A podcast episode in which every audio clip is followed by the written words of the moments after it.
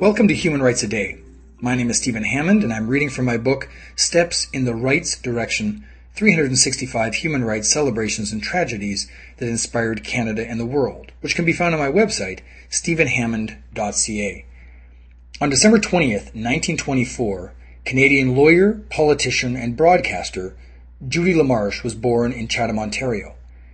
Judy Verlyn LaMarsh was born on December 20th, 1924 in Chatham, Ontario, and was brought up in Niagara Falls. Between 1943 and 1946, she joined the Canadian Women's Army Corps and traveled from Halifax to Vancouver, obtaining the rank of sergeant.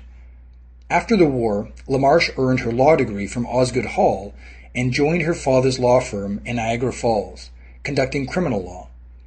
She won a seat in the House of Commons as a Liberal during a by-election in 1960, and when, when Lester Pearson became Prime Minister in 1963, LaMarsh became the second woman and the first Liberal woman to hold a federal cabinet post.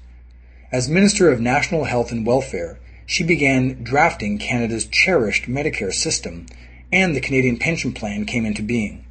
Between 1965 and 1968, she became Secretary of State during Canada's centennial celebrations, and she established the Royal Commission on the Status of Women. In 1968, during the Leadership Convention, to replace Pearson, LaMarsh made one of Canada's most famous political faux pas. When it was clear her candidate, Paul Hellyer, could not win, she tried to stop Pierre Trudeau from getting the top job.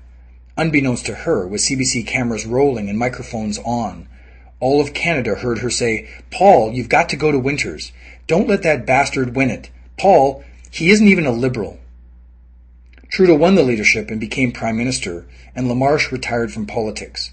She wrote her autobiography, Memoirs of a Bird in a Gilded Cage, and worked as a broadcaster. In 1980, she became an officer of the Order of Canada. On October 27, 1980, LaMarsh died at age 55. That was December 20th, 1924. If you would like to hear a human rights story each day, be sure to click on the subscribe button. I'll tell you another story tomorrow. For more information on human rights, go to my website, stephenhammond.ca.